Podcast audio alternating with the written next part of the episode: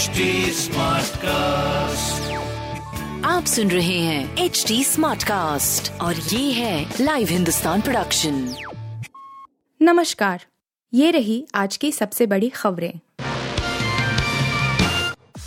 माला उतार शिवाजी की तस्वीर ज़मीन पर फेंकी जैन में फिर भिड़े छात्र गुट। जवाहरलाल नेहरू विश्वविद्यालय में रविवार को देर रात एक बार फिर बवाल हो गया। शिवाजी जयंती के मौके पर अखिल भारतीय विद्यार्थी परिषद और लेफ़्ट के कार्यकर्ता आपस में भिड़ गए हैं। जेएनयू कैंपस में बवाल के बाद दिल्ली पुलिस कैंपस में भारी संख्या में पहुँची।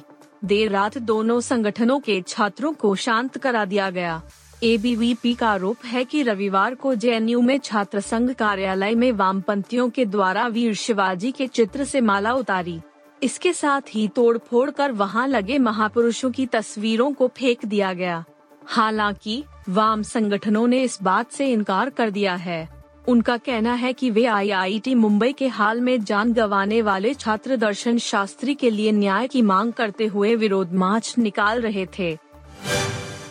दिल्ली में ओवैसी के घर पर हमला, सूचना मिलते ही पुलिस महकमे मचा हडकंप।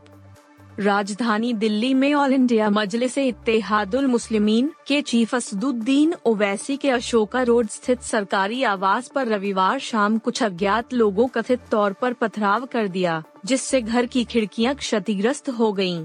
घटना की जानकारी मिलते ही एडिशनल डीसीपी और स्थानीय पुलिस टीम उनके आवास पर पहुँची सबूत इकट्ठा किए पुलिस ने कहा कि घटना के बाद आई एम प्रमुख ने पुलिस से संपर्क किया और शिकायत दर्ज कराई।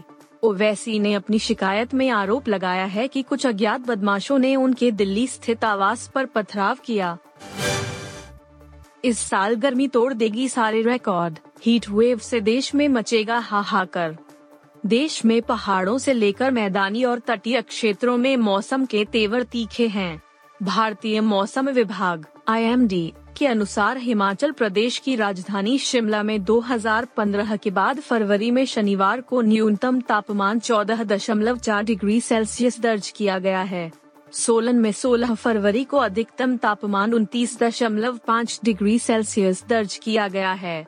26 फरवरी 2021 को तापमान 28.5 डिग्री सेल्सियस दर्ज हुआ था।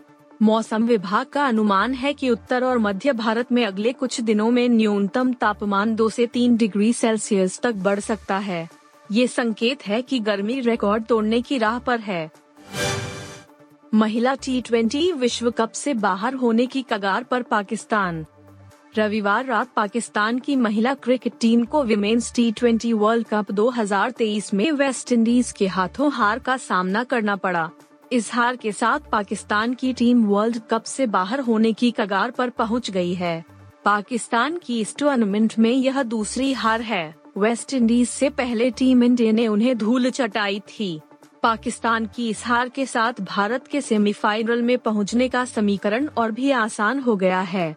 टीम इंडिया को आज ग्रुप स्टेज का अपना आखिरी मुकाबला आयरलैंड के खिलाफ खेलना है। हरमनप्रीत कौर एंड कंपनी इस मैच को जीतकर इंग्लैंड के साथ ग्रुप बी से सेमीफाइनल में कदम रखेगी। वहीं अगर आज आयरलैंड बड़ा उल्टा फेर कर भारत को हराने में कामयाब रहती है तो पाकिस्तान के लिए सेमीफाइनल के दरवाजे खुल जाएँगे।